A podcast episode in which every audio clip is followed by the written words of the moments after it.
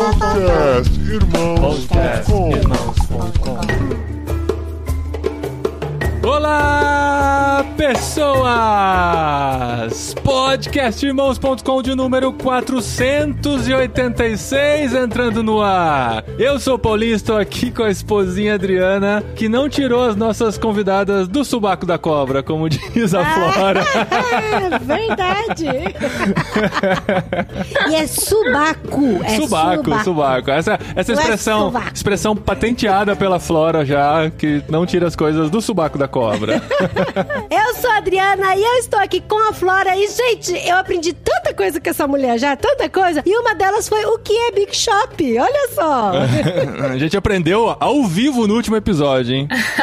Bem, eu sou a Flora e hoje eu estou aqui com a Kátia, que é a mãe ai, das crianças mais lindas, mais inteligentes, que me ensinam muita coisa. Oh. Eu já sei sobre anime muito por causa dos filhos dela. Ai, meu Deus, eu vou precisar falar com a Kátia então, porque meus filhos estão entrando nesse universo, eu não sei nada.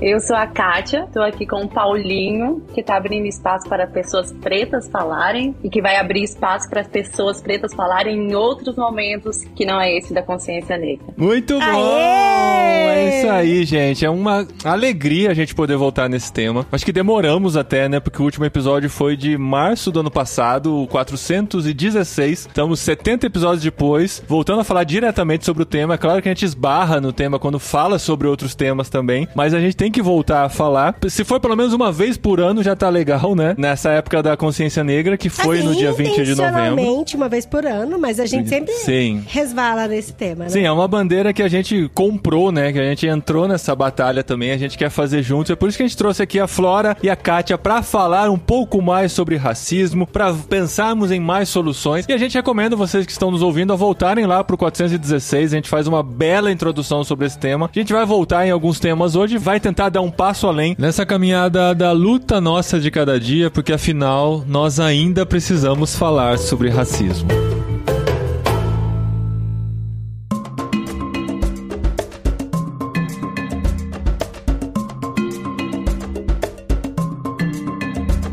Dois episódios anteriores a gente falou sobre a igreja, né? Sobre sermos igrejados apesar da situação da igreja. E uma das coisas que a gente colocou como motivo para continuar fazendo parte da igreja, entre muitas outras, foi o fato de que nós precisamos sempre ouvir as mesmas coisas, né? Esse é um tema que a gente sempre precisa voltar a falar porque a gente não resolveu o problema da humanidade, a gente não resolveu o problema do racismo gravando aquele episódio no ano passado. Tem até um vídeo do Porta dos Fundos, eu não sei como isso soa dentro desse movimento todo, que chama O Fim do Racismo. Não sei se vocês viram, do ano passado. Que a menina tá entrevistando o cara que postou a imagem preta no Instagram e aquele post marcou o fim do racismo no Brasil, né? Porque ele fez um movimento, ele tomou uma iniciativa, um cara branco tomou uma iniciativa e a partir daí acabou o racismo. E a gente não pode pensar que porque a gente faz um movimento nas redes sociais, a gente grava um episódio sobre isso, a gente pinta um muro, o fim do racismo, faz na frente da TV um movimento levantando a mão pra cima, que isso acaba com o racismo. Isso faz parte de uma conscientização, mas a gente precisa todos os dias falar sobre isso, né? É trabalho de formiguinha, né, Paulinha? É todos os dias um pouco. Esses dias mesmo eu tava falando isso na minha rede social. Se a gente conseguir mudar o nosso vizinho, falar um pouco com o nosso amigo pessoal, com o nosso pastor, na nossa igreja, na nossa pequena comunidade, a gente tá fazendo às vezes muito mais do que apenas fazer um post com uma tela toda preta e falando Black Lives Matter, né? Às vezes o que a gente precisa fazer é esse trabalho de formiguinha e todo dia tá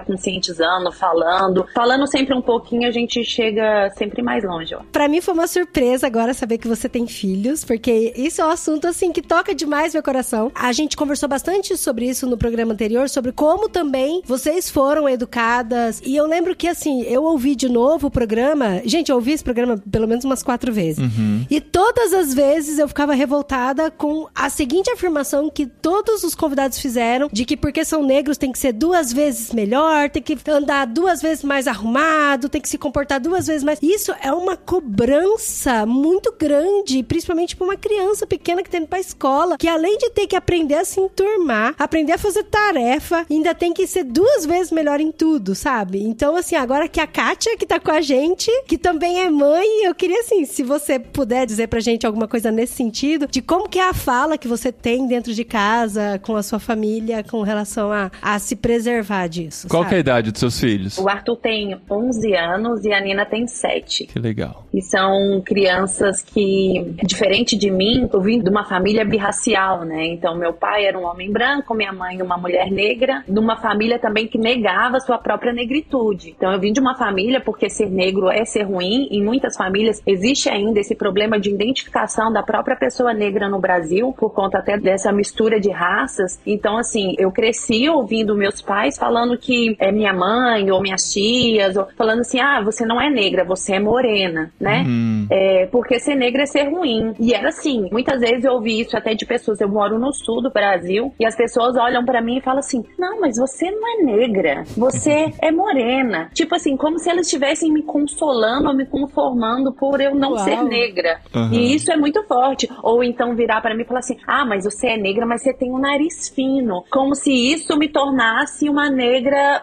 melhor ou uma negra mais aceitável. A gente sabe que isso realmente acontece, né? Existe aí a questão de que os retintos sofrem mais preconceito. Eu reconheço isso, eu sei que isso é real. Quando mais fenótipos negros a pessoa tem, mais ela sofre. Porém, eu casei com um homem negro, né? Então, meus filhos são negros, apesar da minha filha ainda ser uma negra de pele clara, mas eles possuem traços negroides mais fortes. E é como você falou, ainda assim, eu tenho que estar sempre reforçando que eles têm que ser melhores, eles têm que ser educados, eles têm que estar sempre penteados e sempre falando bem, conversando bem, se posicionando melhor, porque eles são julgados de maneira diferente, né? Então, a primeira situação de racismo que meu filho sofreu, ele tinha seis anos, se- sete anos, ele estava numa van escolar e uma menina falou assim: Você é muito beiçudo. E aí ele chegou pra mim sem saber o porquê que estavam falando disso dele, né? E recentemente também a minha filha sofreu que uma menina, ela, minha filha tem um cabelo bem crespo e bem black, e uma menina chegou pra ela e falou assim: Eu não gosto de você por causa do seu cabelo. Ai, e... gente. Ai, a gente como mãe, meu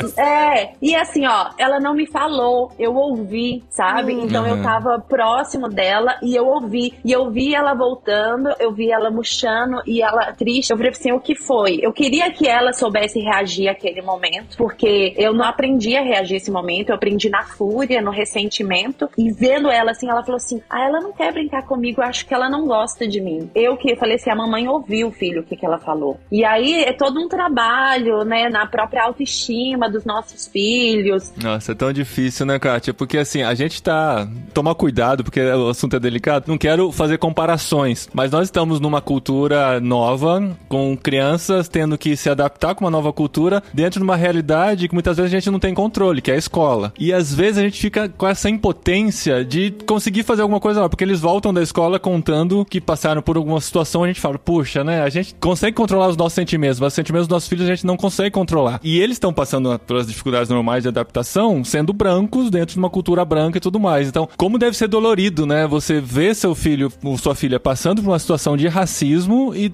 ah, muitas vezes não poder fazer nada, né? Às vezes. Dá uma vontade de passar a mão no celular e mandar e falar com a mãe, né?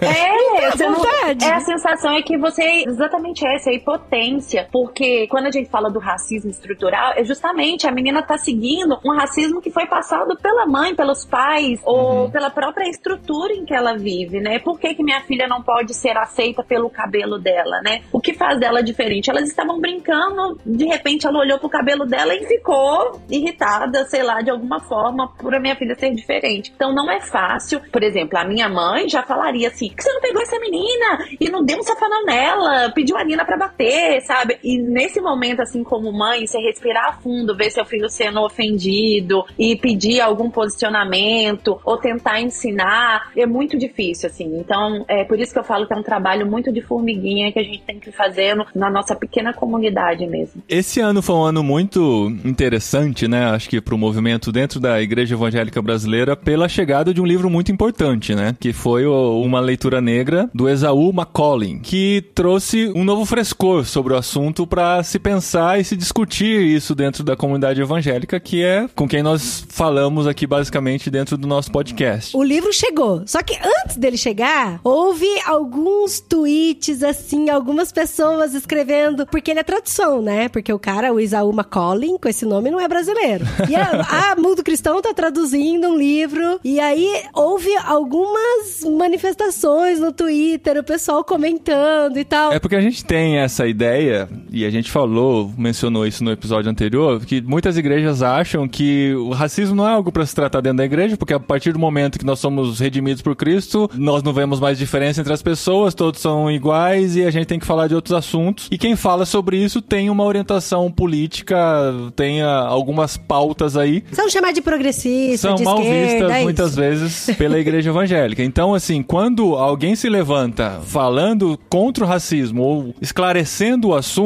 há essa tendência de cristãos se levantarem achando que isso é mudar o foco do evangelho e trazer outras pautas que não cabem dentro Mas da, será que o John da Piper igreja. foi acusado disso também? Mas claro que foi.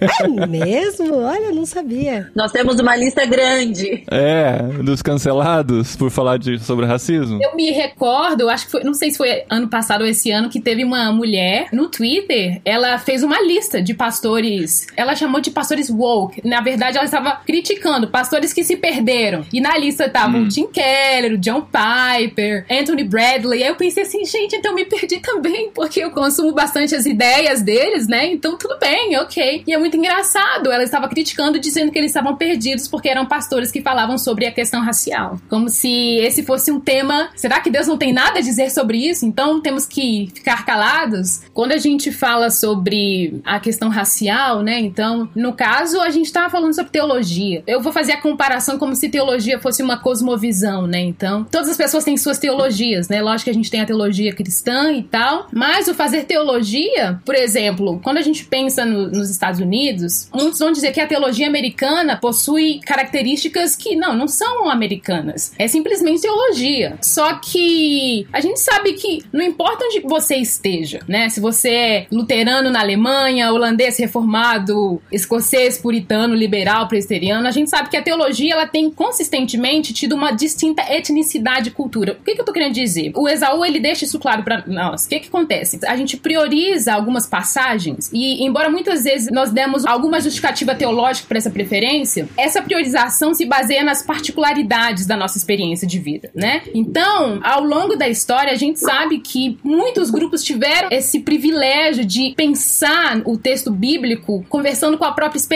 Então, por exemplo, vou dar um exemplo do solteiro. Hoje, o solteiro na igreja, eu acho que tem até havido uma melhora. Há muito tempo atrás, ou sei lá, eu, eu diria recentemente, só existia uma perspectiva bíblica para os casados, né? Muitas pessoas solteiras iam para a igreja e falavam: Nossa, acho que o que, que eu tô fazendo aqui, né? É, tá procurando um marido ou uma esposa pra casar pra depois começar a pensar na vida, né? Ou organizando um acampamento pra encontrar a esposa no acampamento.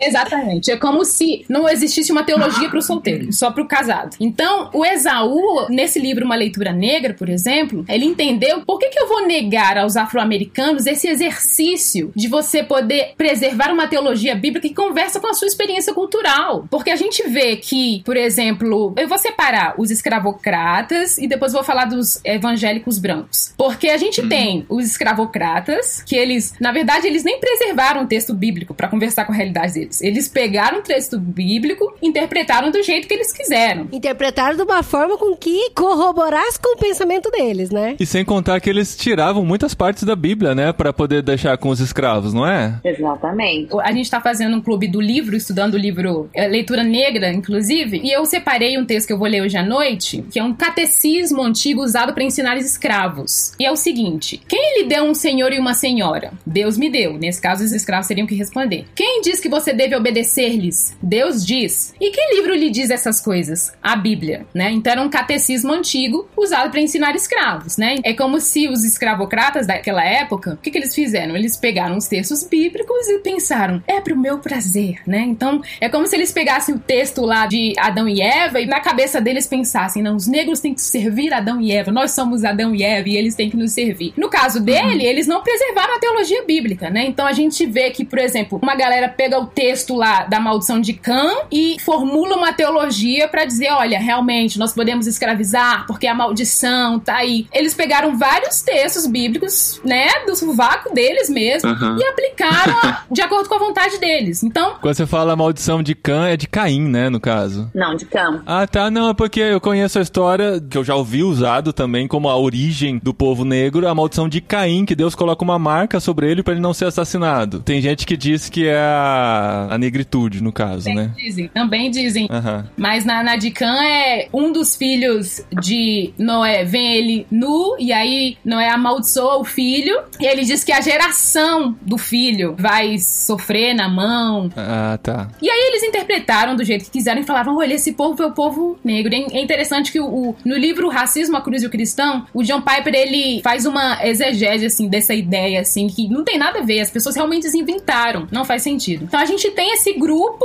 dos escravocratas que realmente não fizeram um uso honesto. Só que o Esaú, a crítica que ele faz, já mais recente, né, na modernidade, os brancos evangélicos. Ah, eles já não são escravocratas, mas eles falham em, em lidar, eles falham em enfrentar as questões da comunidade negra, né? Eles ficam só naquela ideia de igreja espiritual. Aceitem a palavra de Deus, essa fé, e vocês vão ter liberdade do pecado, né? Aí o, o Esaú fala assim: opa, não é assim, não é só isso, né? Vocês estão contando pela metade a história, né? Então, a teologia cristã ocidental, ela teve escassas respostas aos males do racismo, né? E é o efeito prejudicial, porque quando o autor do livro ele começa a pensar, ele falou assim: não, não é possível, olha só como a gente tá, tá? Nós não temos mais a escravidão, mas olha o efeito prejudicial da discriminação institucionalizada. E a igreja não tá falando nada sobre isso, então é só quando Jesus voltar que a gente resolve isso? Não, né? Então ele viu que os principais contribuintes para o pensamento teológico conservador ao longo dos séculos, eles conscientemente ou não, eles têm falado somente para brancos e com brancos, né? Faltou então você começar a incluir os negros também na conversa, tá? Então vamos incluir, porque a teologia não é simplesmente com os brancos e para os brancos. Então o Isaú ele ficou é algo que incomodou ele, né? Então a gente vê que quando a gente pensa na África do Sul, no apartheid, a gente vê na Inglaterra, nos Estados Unidos, sistemas de castas, a escravidão, a gente vê que a igreja existia já e muitos teólogos conservadores eles consentiam com essa realidade,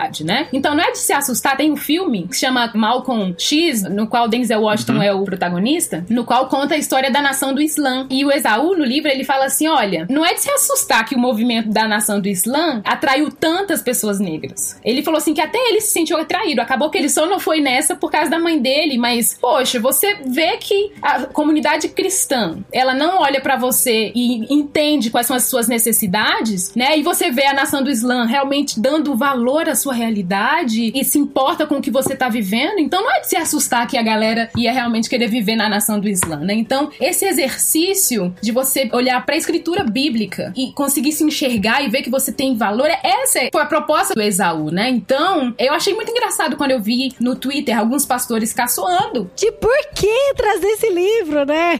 isso. A teologia é só teologia. É simples. Você lê aqui no norte e no sul, na Coreia, é tudo a mesma coisa. A gente não precisa disso. Não, poxa, gente, eu dei o exemplo da pessoa solteira. Eu tenho várias amigas solteiras e você vai pra igreja, às vezes, o encontro é de mulheres. Parece que o preletor acha que só tem gente casada. E esquece da pessoa solteira. E a pessoa solteira fica assim: gente, deve ter algum problema na minha vida porque eu não, eu não consigo aplicar isso na minha realidade. Que é isso que faltava, não simplesmente. A gente tá falando, o livro foi escrito por uma pessoa cristã nos Estados Unidos, mas a gente pode vir aqui pro Brasil, sabe? A gente pode vir aqui pro Brasil e também ver a realidade, que não foi diferente também. Inclusive, tem um livro de um reverendo presbiteriano que em 1886 ele tava aqui e ele escreveu um livro que fala sobre a religião cristã em suas relações com a escravidão. E ele, no livro, ele fala assim: é realmente estranho, eu tô aqui no Brasil, a igreja cristã tá fechando os ouvidos e vendo as pessoas negras sofrerem, né, morrerem, sendo acorrentadas. E o reverendo até diz: olha, eu acho que vai ser muito tranquilo você entender se essas pessoas desejarem a morte, porque até a morte vai ser muito mais do que os cristãos que estão aqui, né? Então, a gente não tem que olhar para o livro do Esaú ou quando nós estamos falando sobre olhar para as escrituras de uma forma diferente, é simplesmente incluir o negro, né? Porque algumas pessoas, inclusive eu, eu citei o filme do Malcolm X, porque o Esaú, inclusive, repetindo ele, quando ele resolveu escrever o livro, ele viu que de um lado tinha os cristãos brancos e do outro lado tava outros negros, os negros seculares ou progressistas que ele diz, que os negros progressistas olhavam para os negros cristãos diziam: "Como é que você consegue abraçar essa religião do escravocrata? Como é que você consegue?" Então, ele, se os negros cristãos concordassem com alguma coisa que os brancos cristãos falavam, então os negros brancos falavam: "Olha aí, capitão do mato, não, esse aí ele realmente tá com o opressor". Mas se os brancos cristãos olhassem que os negros cristãos estavam concordando com alguma ideia de justiça que os negros seculares estavam falando, ah, eles são pouco ortodoxos, né? Então, não dava. Então, o Esaú se viu perdido. Ele falava, pô, todos eles estão falando sobre nós, mas eles não nos incluem, eles não nos entendem. Então a gente precisa Uhum. resolver isso, né? Então é uma proposta que ele começou, eu acho que a gente tem que continuar. E uma coisa importante a dizer: o cristianismo não é a religião do homem branco, né? Historicamente a gente vê que o cristianismo é uma religião que, muito antes da colonização, chegou à África, né? A gente tem exemplos de Agostinho, Tertuliano, que são pessoas que na região da África eles surgiram com o cristianismo que chegou lá antes da colonização. Então não é a galera mais progressista, os negros seculares, de acordo com o Esaú, dizem que não, é a religião do branco, mas não é. A gente precisa de ser honesto com a história, olhar o mapa e ver que não, não é. E até uma questão aí das tretas do Twitter é que as pessoas leram o livro inteiro pelo título e pela capa, né? É. Ah, como sempre, né? Normal.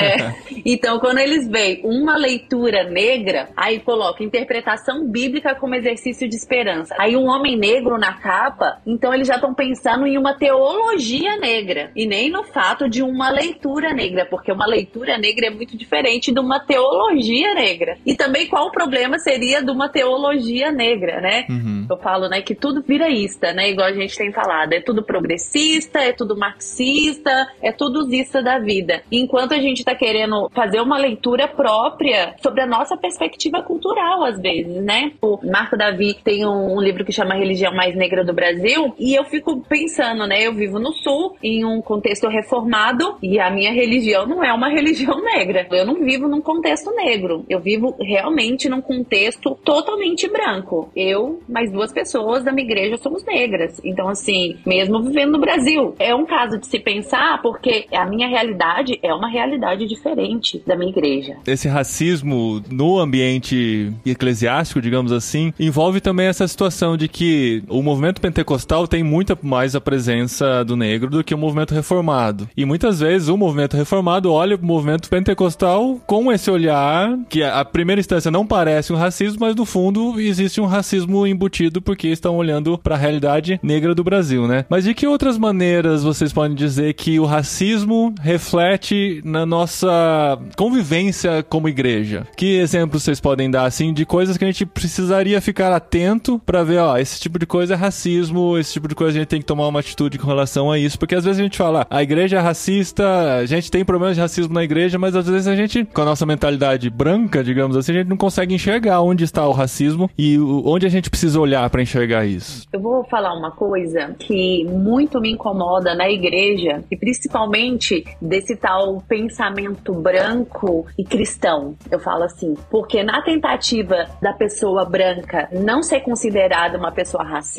ela vira e fala assim comigo assim, ou com a Flora, mas eu não vejo uma cor, sabe? Sim. É, nós somos todos iguais. Não, nós não somos iguais, nós somos diferentes e você não pode deixar de me enxergar, porque existe uma cor aqui, entendeu? Existe um contexto histórico, social. Eu acho que falta muito na igreja, talvez conhecer e esclarecer os motivos históricos onde o negro tá, sabe? Se fala tanto da Bíblia e a nossa Bíblia e até a nossa arte sacra, ela é tão embranquecida, toda a arte ligada à religião, à história, ao cristianismo, ela é embranquecida. Então é um Jesus branco, é um povo branco, são livros brancos, Música branca.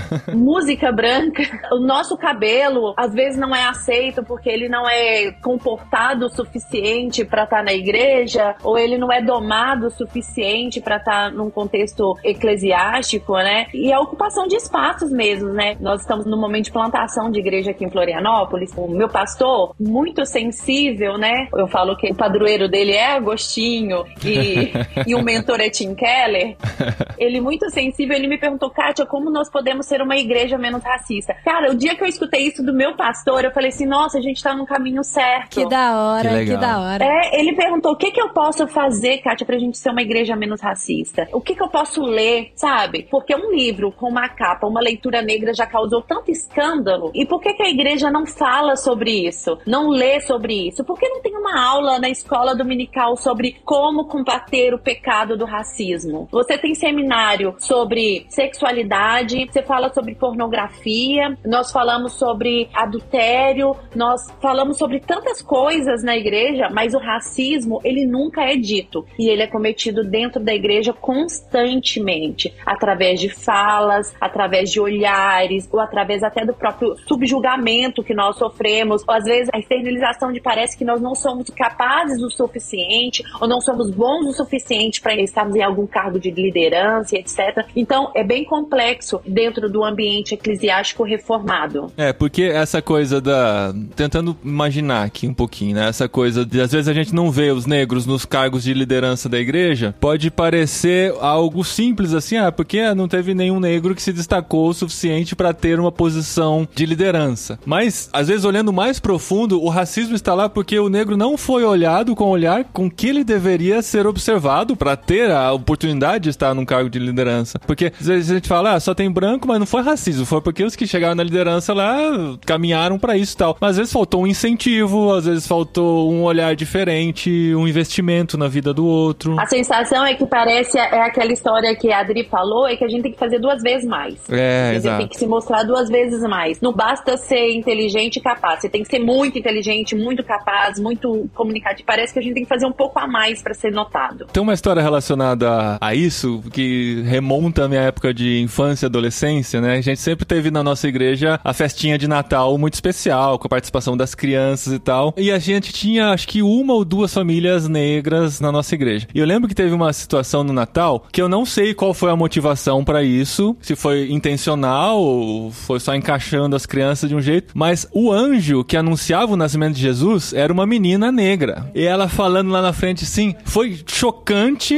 para as pessoas. Ao mesmo tempo, acredito que deve ter tido alguma risadinha escondida, porque a gente tá falando de anos 90, né, no Brasil, anos 90 e tal. Mas hoje olhando para trás, eu vejo como foi significante isso dentro da igreja, sabe? Como foi importante para ela, para a família dela, um anjo negro, né? Por que não, né? E como soa estranho às vezes a gente pensar esse tipo de coisa e como deveria ser natural, né? Então esse tipo de pensamento que já vem na nossa mente, nossa, um anjo negro, né? Como se o negro fosse o oposto da luz, né? Por exemplo, isso está meio associado na nossa cabeça, mas é uma pessoa fazendo uma representação de Natal, fazendo uma coisa que ela curtia fazer e deixando a família dela feliz, né? São coisas que não deveriam chocar, né? Eu lembro quando também saiu o filme O Alto da Compadecida, que Jesus era negro também, né? E algumas pessoas falaram, gente, mas por que que escolheram esse ator pra fazer Jesus? Eu falei, gente, por que não, sabe? A, a gente não entende, isso eu gosto muito, o J.K. Smith fala muito disso, a gente não entende que nós estamos acostumados a algo, né? Tudo gira em torno do hábito, sabe? Mas quando a gente tá falando sobre racismo, a gente esquece a história, a gente esquece o hábito, a gente esquece aquilo que a gente tá acostumado a ver. Tem um vídeo que eu recentemente postei no meu Instagram, é antigo, acho que é dos anos 90 e pouco, assim, né? Aí tem um publicitário e ele diz assim: olha, eu não coloco o negro nas campanhas publicitárias, porque não vende. Ele fala assim. Eu vi esse vídeo, você postou no Instagram, né? Exatamente, ele tava falando livremente. Eu sei que ainda existem pessoas que pensam assim, mas ele tava falando, não vende. E se eu for pensar, é agora que você vê. Eu costumo tirar print porque eu tô salvando, porque eu tô escrevendo sobre esse tema. Então, sempre quando eu abro o YouTube, aí tem uma propaganda de um rosto negro, ou então em qualquer site, né, tem propaganda, eu vou salvando, porque antes não era assim, né? Então, hoje você já vê que já tem muitos modelos na publicidade aparecendo em vários lugares, assim, sabe? Porque antes eu só via aparecer, por exemplo, em propaganda do governo, assim, sabe? Ah, minha casa, minha vida, e jogava um rosto negro, assim, né? E eu tô vendo que tem aparecido demais. E, gente, isso trabalha demais com a nossa mente, sabe? Isso trabalha muito com o nosso imaginário, né? Então,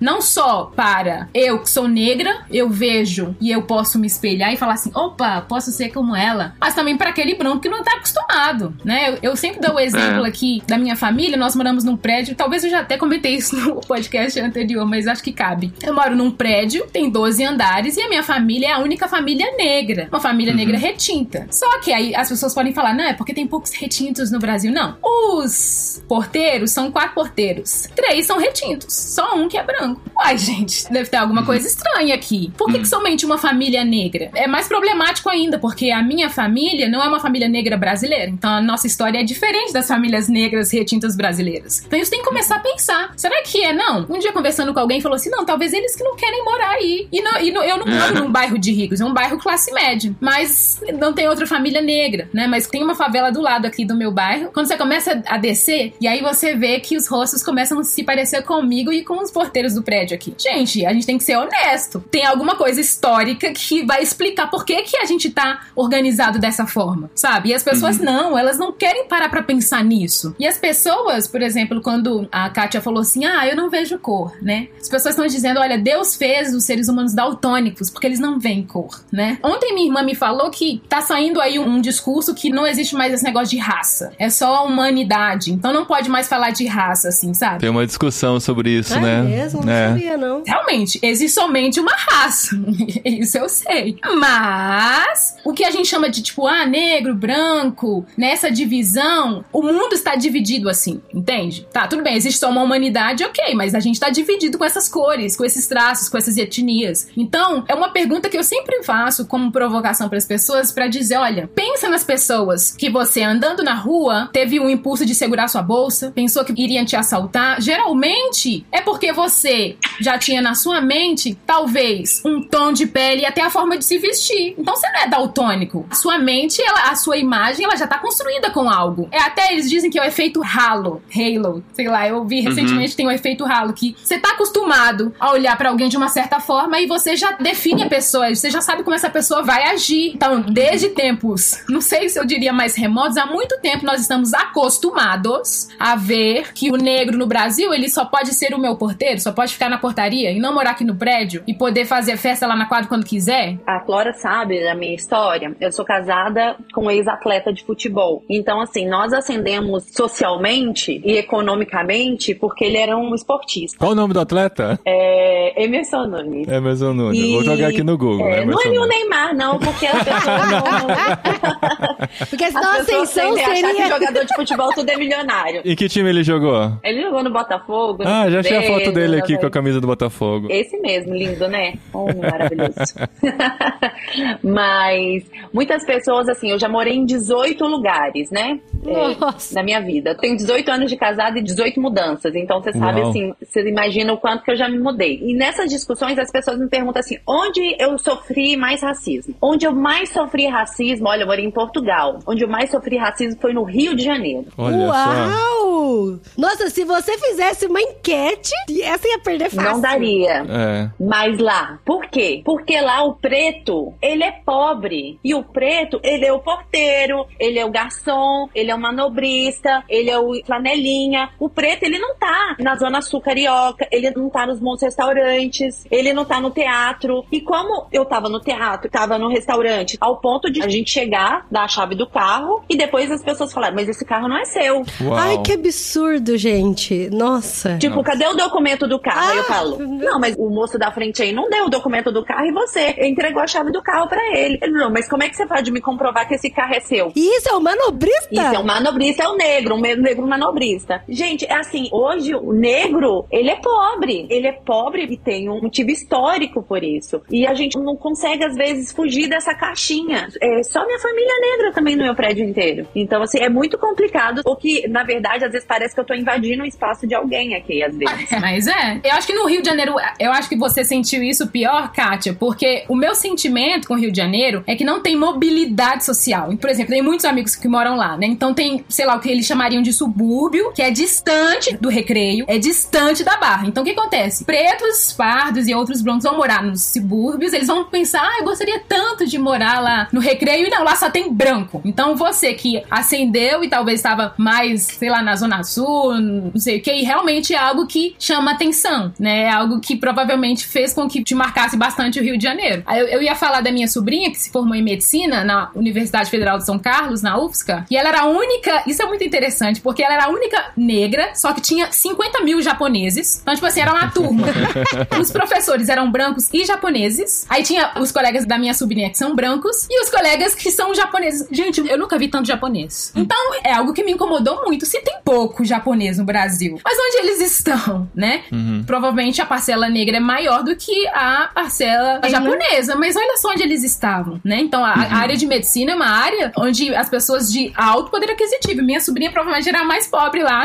Meu irmão suou, assim, pra manter ela numa faculdade federal ainda, pública. E isso nos chamou a atenção. Como assim? É algo que as pessoas não estão acostumadas. Então a gente tem que começar a pensar, poxa, então a gente tem que acostumar. Porque eu quero que a minha criança. Eu lembro que eu trabalhei numa comunidade de crianças em vulnerabilidade, as crianças negras, você acha que elas sonham em um dia ser dentista? Sabe? Elas não sonham com isso, não. Elas, em casa, elas não têm esse exemplo. Então, quando você vê, por exemplo, uma jovem negra, ela entra na faculdade, ela fala, ah, eu sou a primeira a entrar na faculdade e fazer esse Uhum. curso. Então, é algo assim que abre os olhos dos negros e fala, nossa, então dá pra fazer. Então é possível, né?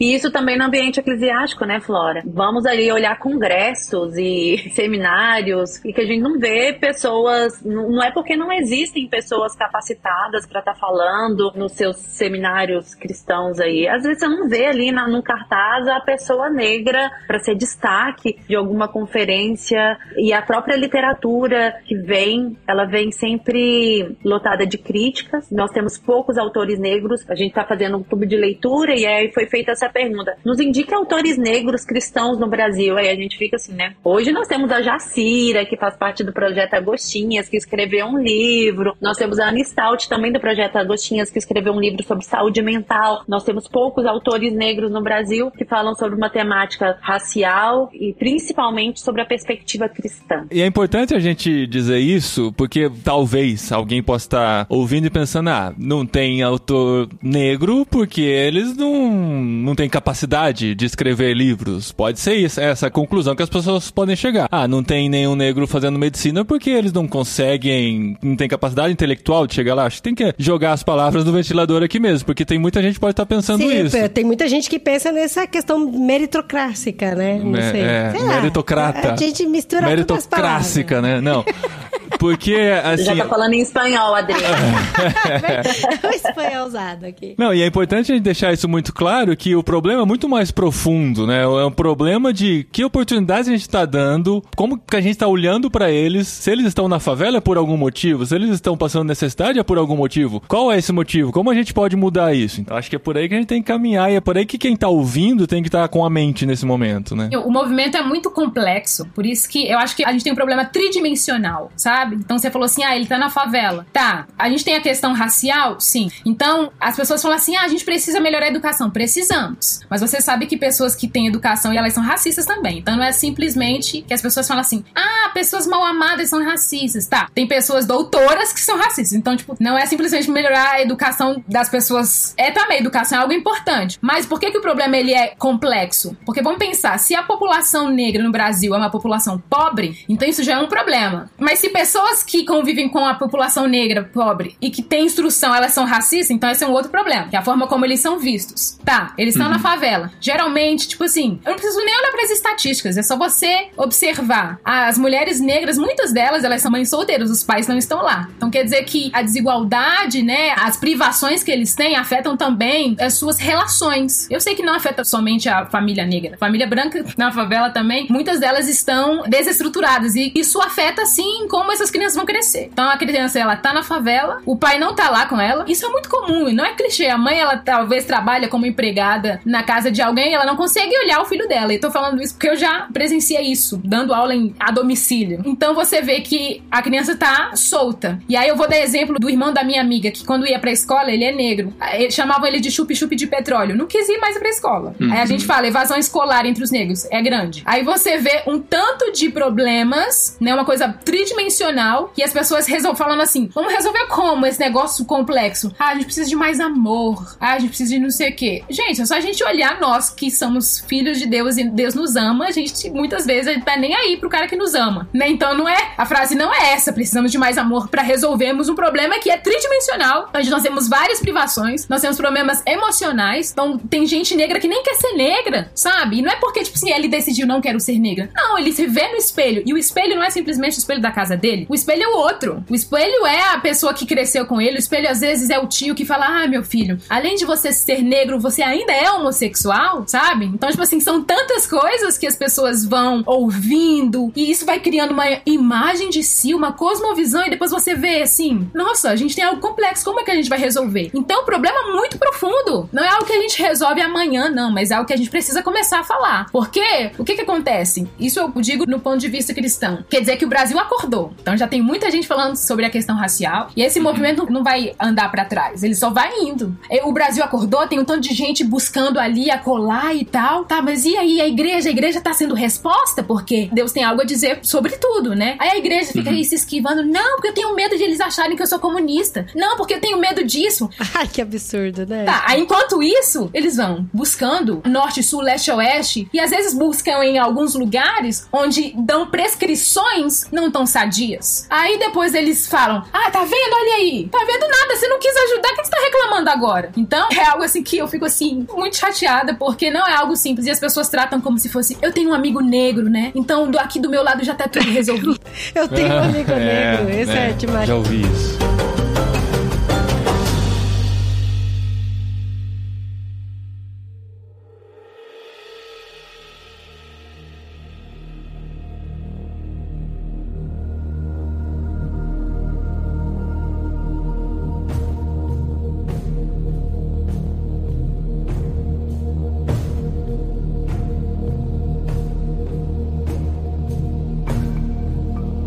Acho que vocês concordam, né? Porque eu cresci nos anos 80 e 90 e hoje eu não sou negro, né? Acho que ficou claro. Eu vejo. Sério? Uma... É... Eu não vejo cor em você. Nós somos todos iguais. Mas, assim, olhando de fora, podemos dizer assim, eu acredito que evoluímos, né? Evoluímos, evoluímos. batemos dois passos atrás com esse negócio de comparar com o comunismo. É, mas eu acho que sempre foi. Brava.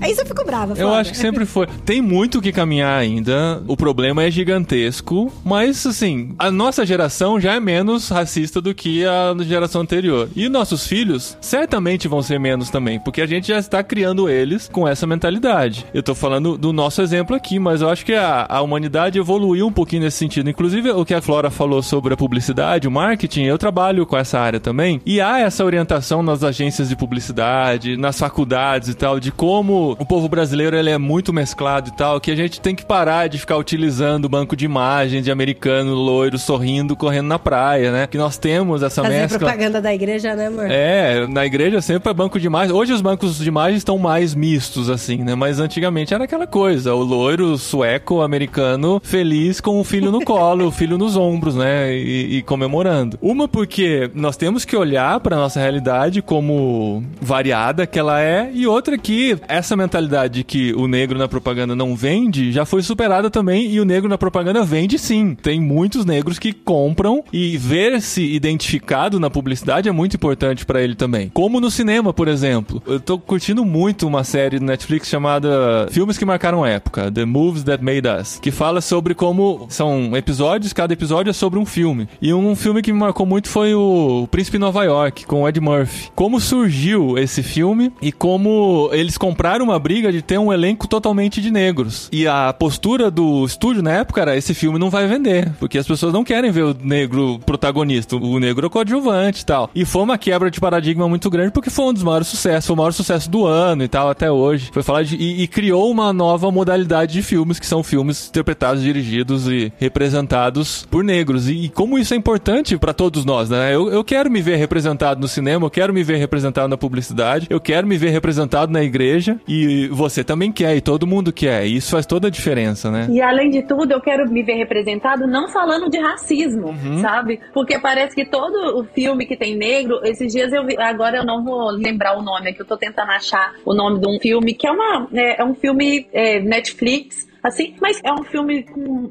um elenco todo negro e que não fala de racismo, fala de vida, gente, porque a gente vive além do racismo, sabe? E a gente não precisa ficar falando dessa temática o tempo todo, isso cansa, isso nos fere. Então, assim, nós que trabalhamos com isso com o projeto, tem hora que a gente se sente exausta, cansada, desgastada, porque é um tema pesado, é um tema que nos fere constantemente. Quando você vai ler um livro, por exemplo, a gente lê o livro do Laurentino Gomes, Escravidão, você começa a ler o livro, você começa a parecer que mergulhar dentro da tua alma e sentir dores físicas. Porque quando você lê sobre o racismo e sobre a escravidão, parece que tá mexendo com algo que é muito seu. Então, assim, esse assunto fere, a gente quer ser representado também em assuntos leves e, e que a vida continua e a vida não precisa falar só sobre isso, né? Tô tocando muito nessa questão do ambiente da igreja, é justamente isso. O povo negro, ele não ser só convidado para falar sobre sobre racismo, eu posso falar sobre maternidade, eu posso falar sobre teologia, eu posso falar sobre. Sobre experiência de morar em outro país, Exatamente. sobre anime, sobre como é ter um filho, homem e uma menina.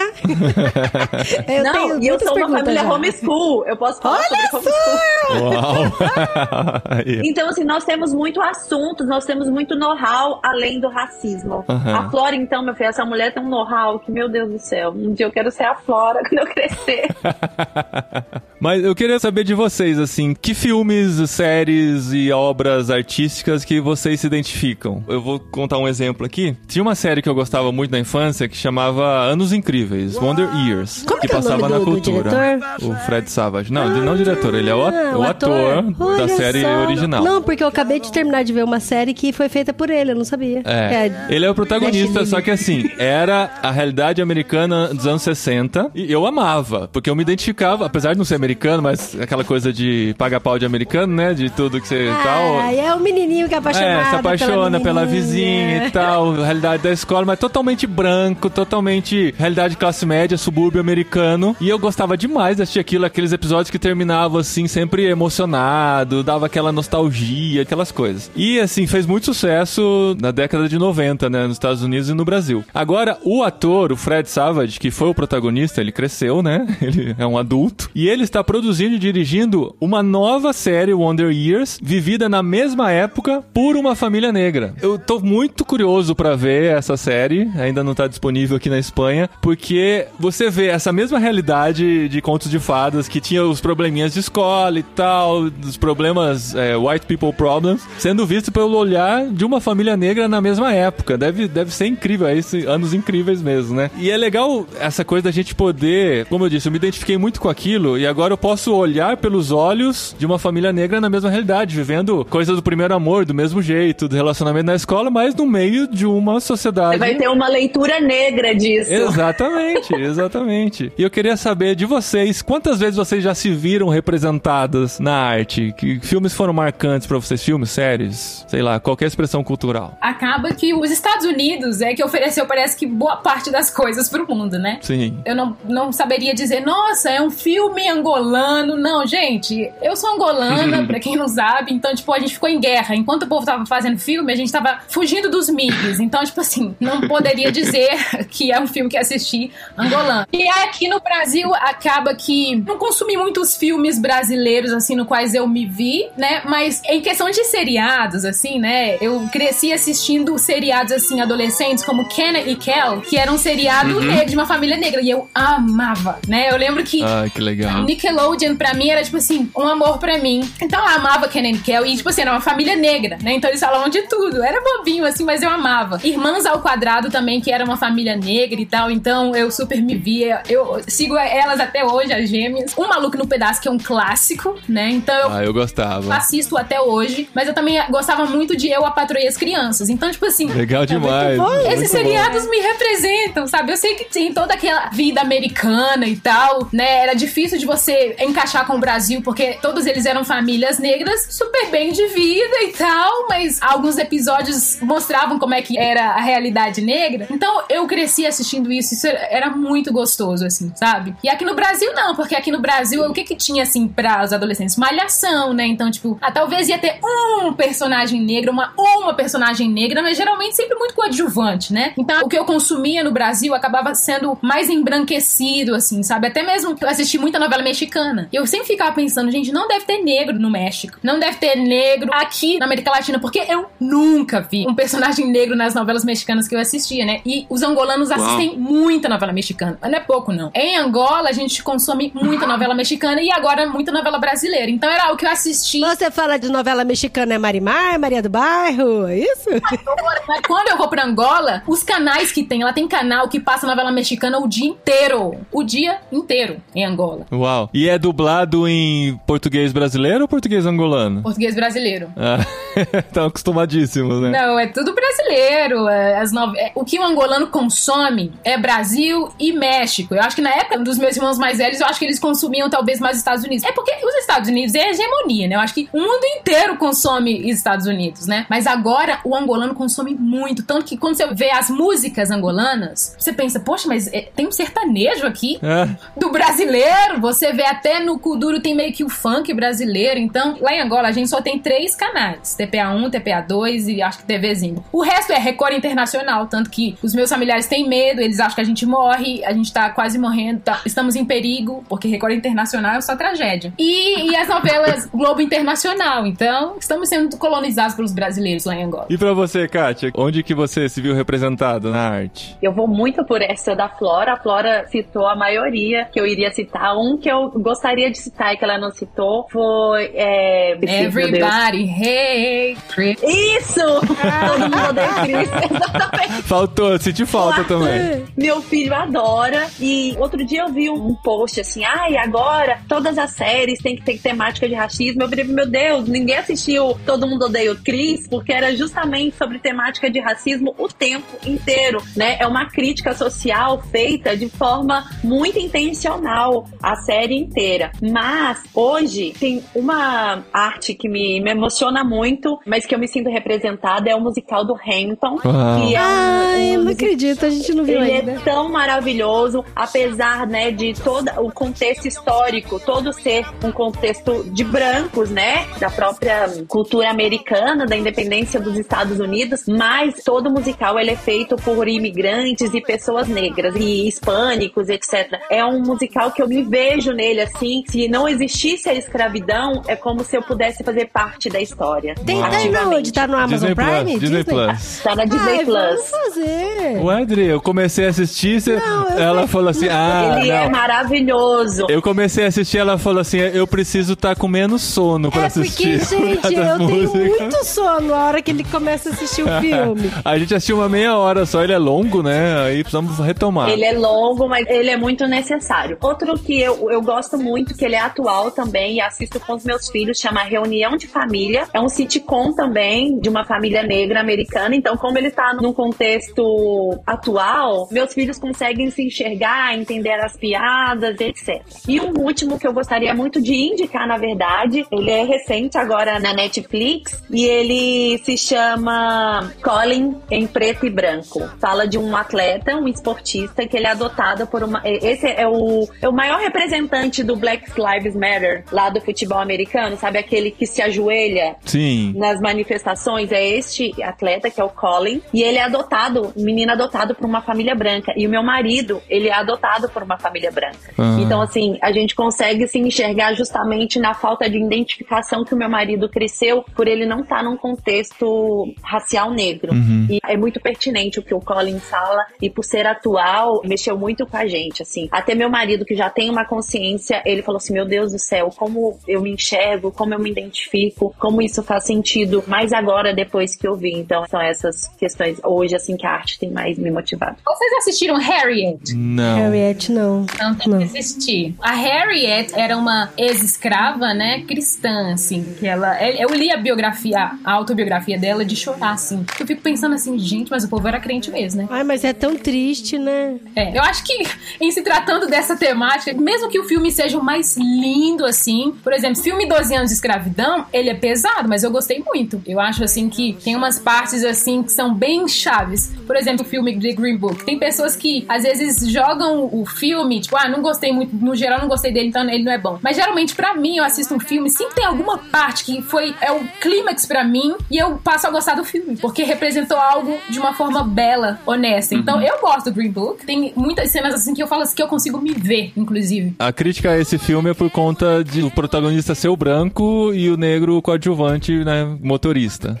Eles criticam isso, né? É, mas, tá, podia ser diferente, mas eu, como eu disse, se tem alguma coisa que eu acho que eles acertam, já me ganhou. Então, tem uma cena na qual eles começam a discutir, eu já esqueci o nome dos protagonistas. Tá, o branco e o negro começam a discutir na chuva, assim, sabe? E aí, o branco, ele entende que realmente ele não consegue compreender o negro, sabe? Eles estão lá discutindo, aí parece que a ficha dele cai, e aí eu fico lembrando de mim. Quantas vezes eu estive em discussões com as minhas amigas brancas e elas não conseguiram me compreender, sabe? É um momento assim de uma certa impotência. Você não sabe, você fica com raiva da sua amiga, você não sabe se você tá errada porque você tá fazendo daquilo uma discussão. E ela não consegue te entender. E aí o cara branco tem que passar por alguma coisa, não a mesma coisa, para ele passar a entender, nossa, realmente. Uhum.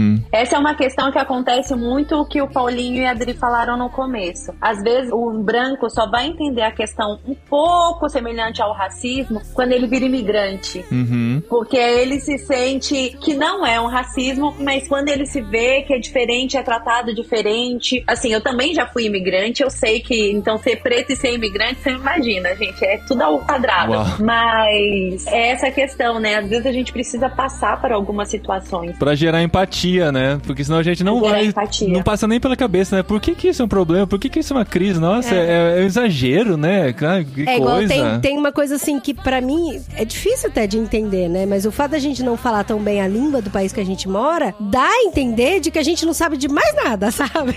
É. É muito engraçado. Mas sabe que isso acontece muito. A Flora também vai confirmar isso. Mas é um pouco assim: nossa, mas você é tão inteligente. É aquele elogio que você não sabe se a pessoa tá te elogiando. Porque, tipo assim, você é negra e inteligente, sabe? uhum. Parece Como que é se uma fosse um questão. paradoxo, tipo, né? É, parece estranho ser inteligente, né? Essa é a Ah, questão. É, como se fosse estranho. E a gente tava falando de filme, eu só vou voltar em um, que é Judas, o Messias Negro, que fala sobre os Black Panthers. E é uma coisa que eu queria deixar claro que é que justamente sobre o Green Book, que dá aquele paradoxo da gente achar que pra quem que a gente quer torcer, né? Porque se trata às vezes de muita violência ou uma questão, quando a gente pensa sobre direitos civis, a gente tende a imaginar só Martin Luther King, né? Vivendo em pacificação, tentando o movimento da reconciliação. Só que, infelizmente ou felizmente, movimentos como Black Panther foram necessários, sabe? Uhum. Pra dar uma sacudida na sociedade e perceber que, olha, nós estamos aqui, nós temos direitos iguais, etc. Por isso que às vezes, quando nós temos filmes assim que existe um certo antagonismo, ele é importante porque nos traz visões distintas sobre o mesmo assunto. Gente, eu Muito confesso bom. que eu não sei nada do Black Panthers. A única coisa que eu sei foi a o participação,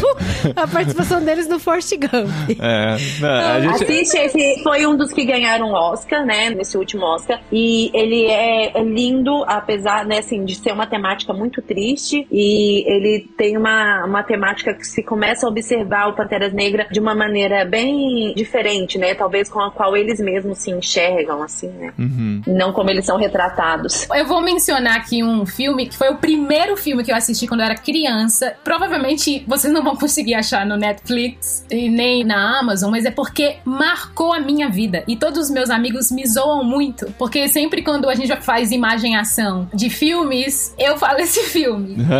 Por que que marcou a minha vida? É um filme que realmente fala do apartheid. É um filme que dá pra chorar um pouquinho também. E do Nelson Mandela, mas é que marcou tanto a minha vida. Então, eu sei que depois que eu vi esse filme, eu quis entender mais sobre a questão racial. E o nome do filme é Sarafina, Princesa de Soweto. Não é um filme americano, é um filme sul-africano, ou seja, foi gravado na África do Sul. Tem até uma americana que seria a Whoopi Goldberg. Ela tá nesse filme, mas a maioria do elenco é sul-africano. E é um filme, assim, maravilhoso. É um filme musical, né? Então, tipo, tem musical, as pessoas dançam. E me marcou muito. E eu acho que, como eu cresci aqui no Brasil, até os meus irmãos às vezes falam assim: nossa, que engraçado, a Flora cresceu aqui no Brasil, mas ela ouve as músicas antigas e tal, africanas e tal. Eu não sei, às vezes eu acho que esse filme eu vi na infância me despertou que eu sou africana, eu tenho que dançar com Ai, que legal.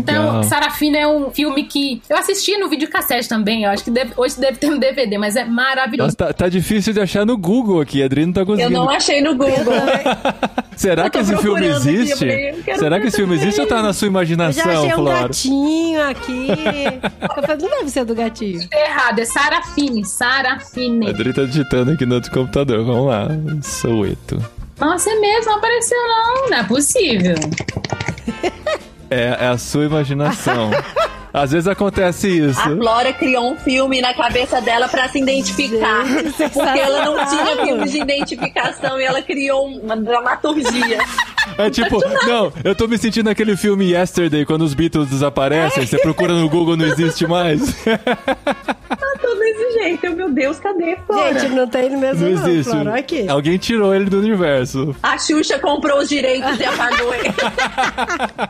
Ei, achei, achei. Eu vou, Ai, qual que é o nome? eu vou mandar o link pra vocês. Gente, olha. Mas é esse o nome Ah, é o mesmo? meu nome. É Sarafina. Eu vou mandar aqui pra vocês verem. Não, gente, a gente acredita. A gente acredita, A gente só não tá achando, mas... Achei, Flora! É o musical mais lindo do mundo. Ah, legal, ó. Fica aí a tarefa da gente descobrir como assistir esse filme, que agora eu fiquei curioso. Só porque é difícil, eu fiquei mais curioso ainda. que legal, gente. Ó, acho que desse programa aqui já tem muito mais coisa pra gente fazer, né? Muitas tarefas pra nossa vida do dia a dia, de ser lembrado de fazer, né? De buscar essa empatia, né? Conhecer mais outras realidades, conhecer mais a realidade do negro, conhecer mais a realidade do pobre, começar a enxergar um pouquinho pelos olhos deles pra entender as dificuldades e entender a gente como cristão, como a gente pode ser agentes dessa mudança que precisa acontecer no dia a dia, na nossa igreja, na nossa realidade, no nosso trabalho, nos nossos relacionamentos, né? Eu acho que assistir esses filmes é importante pra isso também, porque a gente começa a ver com os outros olhos, né? assistir com essa postura, né, de eu quero enxergar como o outro vê o mundo também, né? Exatamente. Por isso que é legal o diretor ser negro, o produtor ser negro, a trilha sonora ser de negro, porque eles vão colocando a gente dentro desse universo que a gente nunca vai saber como é. Tô falando a gente branco, né? A gente nunca vai saber como é, mas a gente vai ter um gostinho de entender, pelo menos, pra que essa empatia seja maior, né? Eu acho que isso é muito importante. Então a gente volta com vocês aqui com outros temas, além do racismo, mas com racismo também, porque é necessário. Estamos aí pra isso.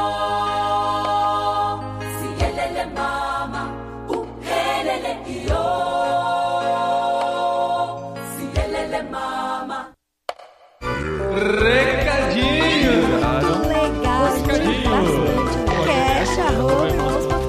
programa anterior, Que, que isso. Muito obrigado.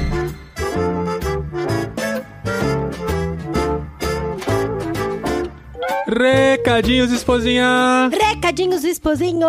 Recadinhos conscientes Conscientes. na luta, Na luta. na batalha. Na batalha. Eu tenho que ficar repetindo Eu não sei, não sei porque você tá repetindo, mas enfim. Eu acho que você pode repetir tudo que eu falo também, eu não me incomodo. Ah, é?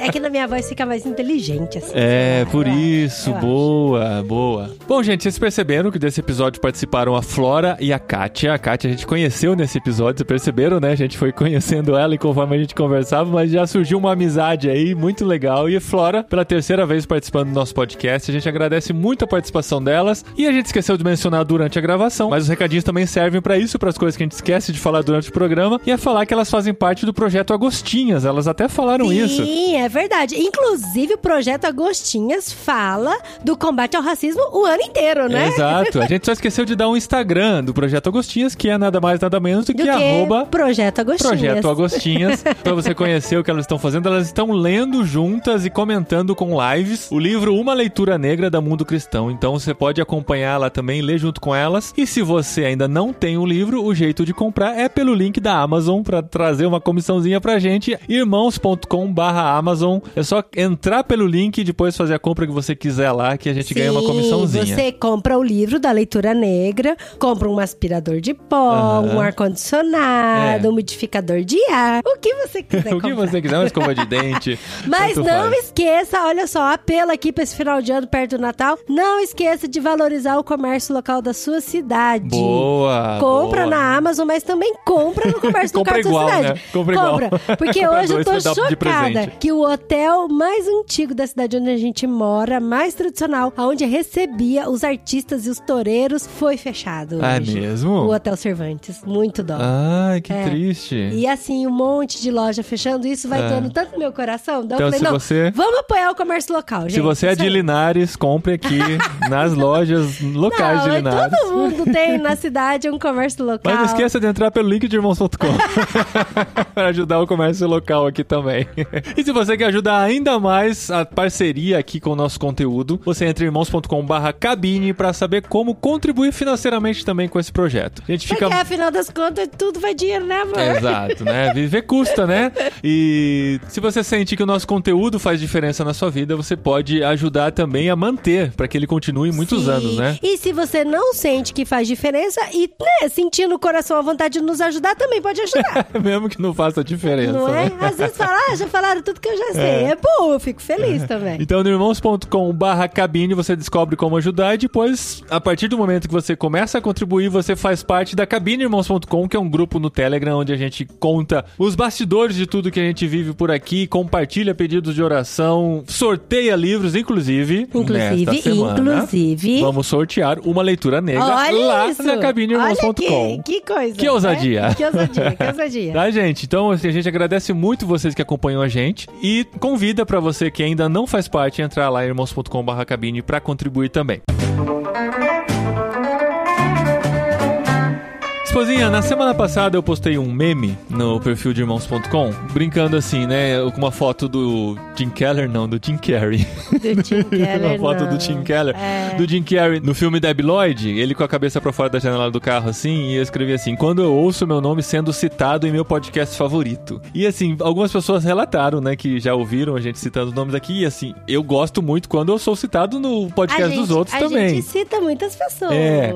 E assim, como uma ação adicional, eu gostaria de mencionar as pessoas que comentaram nesse post para terem também o nome citado aqui no podcast. Vamos lá, o Jairo Alves Boa, comentou. boa! A Safira. A Safira Alcântara, Eu que já participou algumas vezes. A Ana Amiga, Ana Queiroz, Ai, amiga. do ela, Goiás. Ela escreveu Te amo, mas é pra falou- mim. É, que falou que vai visitar a gente aqui. Estamos esperando a visita da Ana. O Eber Evangelista, Eu. o André de Cáceres, Coração. o Chicone. Dois dedinhos pra cima.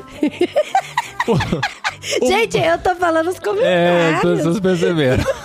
do Instagram. o Márcio De Gaspari, meu Bons irmão. tempos, bons tempos. É sempre bom ser lembrado. A Raquel Fonte, que já foi citada Eu- mais de uma vez aqui no E podcast. ela falou que é sempre muito emocionante. É, a Raquel já tem frase aqui sendo eternizada aqui no podcast, que é ela que falou no Jetlag uma vez que onde tem igreja tem uma família. E a gente Olha, sempre lembra disso demais. aqui. A Joyce Guedes, nossa amiga de Minas Gerais. despedida do Ronaldo da seleção. gente. É, ela estava do com a gente céu. no Morumbi. E a gente foi debaixo de nosso chuva. filhote de 10 meses na chuva. Ah, a gente é doido. O Kiko Santos de Angra dos Reis. Eu, graças a Deus! A, a Lídia Silva. Meu nome tá disponível pra vocês usarem aí. Então tá sendo usado tá aqui. Usado, tá usado. A Cláudia C. Usado Martim. com permissão. Deixa, eu- não vamos falar por cima do nome das pessoas, Não, que elas precisam se sentir mencionadas. A Cláudia C. Martim. Cláudia! Ih, ela vai participar com a gente no próximo No literário. próximo literário, semana que vem, a gente vai gravar essa semana já, abrindo parênteses aqui já. fazer o literário inteiro como uma peça de teatro, né? É, não. É, Não.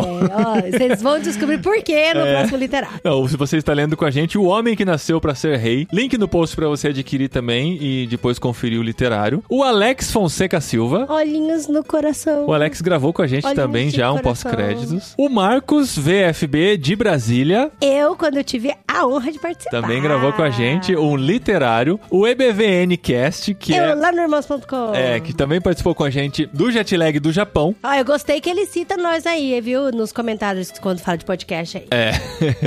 o Josué G3, nosso amigo de Jundiaí. Umas duas vezes. Já citamos ele agora a terceira vez. O Davidson Dantas. Eu já tive. E a Camila Dantas, Nunca que deve tive. ser os irmãos. os irmãos Dantas. Camila Dantas, da cabineirmãos.com também. Agora você teve o nome citado aqui É, nos e comentários. Camila, e- Aí, Camila Dantas. A Escola Bíblica EBC, que eu não sei quem é, né? Porque está por trás de um perfil institucional. Então, mas ela fala assim: eu nunca fui citado. Eu era. do- Ela não, ele, né? Eu era doido pra falarem meu nome naquele dicionário de nomes muito doido que tinha a Sara. Mas agora a gente precisa saber qual que é o seu nome. Exato. Qual, que será o hein, significado nome de? Escola Bíblica EBC? Mas tá aqui citado o admin do perfil. O Regi Flor. Não, é a. Agora eu pus o mouse em cima. Desculpa, Regi. É a Regina é Flora. Regina Flora. Regina adoro. E o Ciro K. Lima. Ou Ciro Lima, né? Como aqui. Agora eu descobri que se eu ponho o mouse em cima, aparece o nome da pessoa. O Ciro A pessoa Lima. tá descobrindo no Instagram agora, gente. É. Não, Instagram no computador, né, gente? é Instagram no diferente. é ele falou que ele já foi citado nos Discípulos Desocupados do No Barquinho e agora também nos comentários de irmãos.com. irmãos.com. Beleza, gente? Então sempre comentem os posts do Instagram de irmãos.com, que é irmãos underline com. A gente tá postando uns memezinhos engraçados. Coisa que eu penso assim, eu lembro. Aí eu crio memes, são muito originais os memes que a gente posta lá também. A gente divulga os nossos podcasts. A gente coloca trechos em vídeo do podcast da semana. Toda semana eu tô tentando separar um trechinho lá. Então, assim, prestigiem o conteúdo do Instagram de irmãos.com. Viu? Escuta, qual é o número desse podcast? 486. Sabe o que, que isso me lembra? Hum. Que depois do número 6 vem o número 7. 487. E hoje faz sete meses de Espanha! Sete meses de Espanha, E eu celebrar. achava que eu ia comer Ramon toda semana. Ramon, Olha só. né? É, A gente tem que fazer ilusão. um expectativa. É isso aí. É. A gente tem que fazer um podcast de expectativa e realidade. Realidade. Quando a gente completar um ano, a gente faz. Expectativa, comer Ramon toda semana. Todo Realidade. dia. É, é caro pra É caro caramba. pra caramba. Expectativa, que aqui no sul não seria tão frio. Realidade, hoje aqui, pegou a temperatura? 4 graus hoje de manhã quando fui levar os meninos na escola. É isso aí, gente. Mas celebrem com a gente, sete meses de Espanha, estamos- realidade. Sobrevivendo e orem por nós também. Acompanhem nosso Instagram, que a gente tá postando coisinhas lá. Nossos Instagrams pessoais também, Paulinho De Gaspari e Dri De Gaspari. E 486 também me lembra que faltam 14 episódios para o emblemático número 500 do podcast Nossa, é verdade. Irmãos.com. Eu lembro 500 quando episódios. o povo comemorou o 500 anos da reforma, foi uma baita da comemoração. Então, vamos fazer uma grande festa, tá? A gente tá com umas ideias. Na verdade, vamos contar a ideia aqui? Vamos, vamos contar. Vamos conta contar pra mim aqui. também. Conta. A gente ia preparar melhor a ideia pra contar no próximo, mas você já pode começar a pensar. Porque o Ah, é episódio. aquela ideia minha lá? Que é sua? É, e que é, que é nossa? nossa. A gente é um só, a É. gente pensa junto, né? Mas o episódio 500 vai ao ar na última terça-feira de março. Ou seja, nós temos Nossa, aí mais de três meses pra pensar. E o que a gente quer fazer? A gente quer fazer aquele episódio tradicional, assim, que a gente já fez algumas vezes, com a participação do público que vai enviar áudio falando de que maneira, tipo o testemunho da Universal, assim, né? De que maneira a Igreja Universal mudou a sua vida, de que maneira o podcast Irmãos.com mudou a sua vida. E você vai sugerir um trecho de um episódio, pode ser recente, pode ser passado, pode ser o primeiro episódio, qualquer um, e você vai nos ajudar passando a minutagem desse trecho. Então, mas se o podcast não mudou a vida, É, tá sempre tem um trecho. É, é que eu não marcou, posso- que não marcou. posso achar que eu tô mudando a vida das pessoas. Ah, é, a gente é tem um que peso achar. muito grande não, na minha eu, vida. eu tenho que pensar isso, senão eu não aguento 500 episódios. Tem que ter algum sentido Não, isso aqui. mas ó, tem vários episódios que realmente, assim, martelaram na nossa cabeça, na minha cabeça, na sua cabeça. E aí, escolhe um trecho de um episódio que vocês falaram assim, nossa, esse episódio é, é da hora. Ah, e, e- esse trecho é muito massa, E não sabe? precisa ser edificante só, pode ser engraçado também. De vez em quando a gente tem uma veia cômica, né? E eu acho que é legal, assim, quando a gente ri ouvindo também. Você pode lembrar, nossa, uma vez eu tava andando de ônibus, eu passei vergonha ouvindo um trecho de tal episódio. Aí você vai ter a tarefa de ir lá, reouvir o episódio e marcar o minuto em que ele aparece. Não pode ser um trecho muito grande, né? Sei lá, de no máximo dois minutos, mas também pode ser curtinho, não tem problema se for 15, 30 segundos. Mas você passa pra gente do minuto tal ao minuto tal, do episódio tal, e a gente vai ter o trabalho de ir lá e buscar esses Pesquisar. trechos, colocar a sua participação de voz e depois você chamando esse áudio do episódio tal, tá bom? Por isso que a gente precisa começar a pensar nisso desde já, pra gente já começar a reunir esse conteúdo. Então, se você já lembra, entra lá, a gente vai fazer isso via Telegram, tá? Então, entra lá no grupo Olá Pessoas, o link está no post de todos os episódios do podcast irmãos.com e lá a gente vai conversando e vocês vão passando pra gente esse conteúdo. A gente já começa a separar pra fazer o episódio 500 muito especial. E a gente conta com a participação de vocês. Sim, a gente precisa de vocês. Eu vou criar um monte de ouvinte falso. É, a gente vai usar eu os vou efeitos de voz, Vou é. usar aquela voz de pato, sabe? Que É. tem no Fantástico. Aí vai- vão ter pessoas com sotaque espanhol falando eh, também, né? Ah, eu fui muito abençoado, nunca ouvi o podcast de irmãos.com e tal.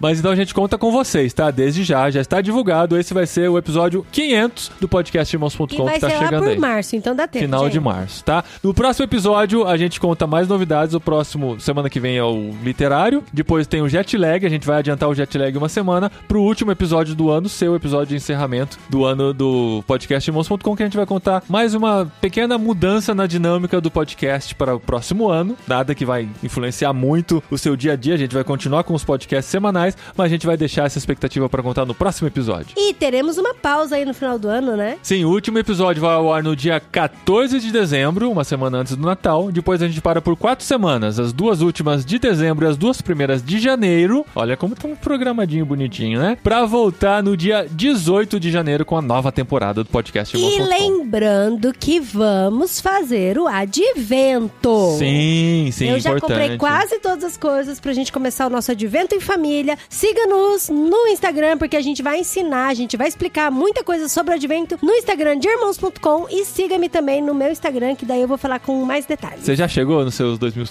seguidores? cheguei, esposa? eu desisti. não quero mais ter dois mil Não também. quer mais, né? Tá, Não tô, tô quero. contente. Você que me segue, para de seguir, porque eu não quero É, mais. quem sabe com a propaganda negativa, né, esposa? Drida Gaspari no Instagram, sigam. Ela quer ser famosa. famosa. Eu quero ser relevante, meu amor.